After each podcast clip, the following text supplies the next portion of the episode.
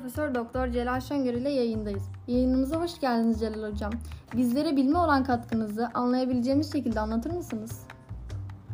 Benim yaptığım katkı dünyamızın tarihinde ne oldu ne bitti bunu anlayabilecek mesela Avrasya'da ne oldu ne bitti son 600 milyon yıl içerisinde bunu ortaya çıkardım pek rahat yapamıyordu millet.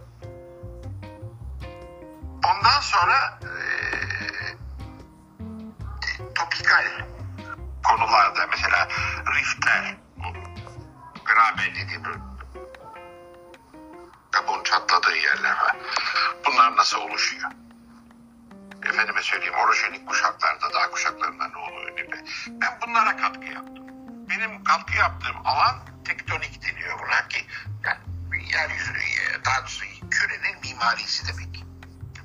Benim benim katkım burada ve özellikle de dediğim gibi Avrasya içerisinde. Ama ben mesela Kuzey Amerika'daki ilk e, prekambriyen yani 600 milyon yıldan daha yaşlı kıta kıta çarpışma kuşağında ben keşfettim.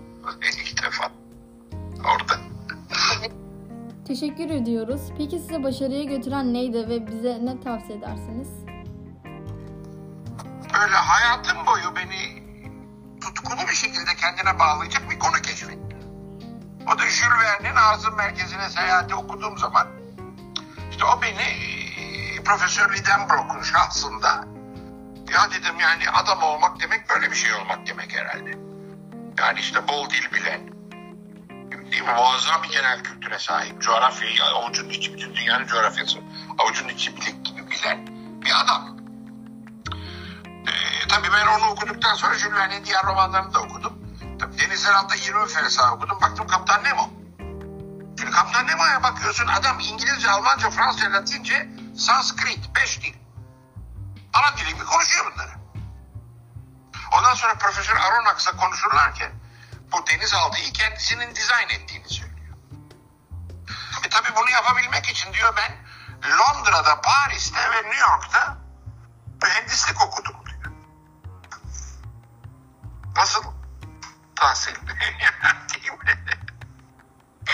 Şimdi şey bakıyorsun bu adam neler biliyor ya okyanuslar hakkında. Denizaltıyı dizayn etmiş.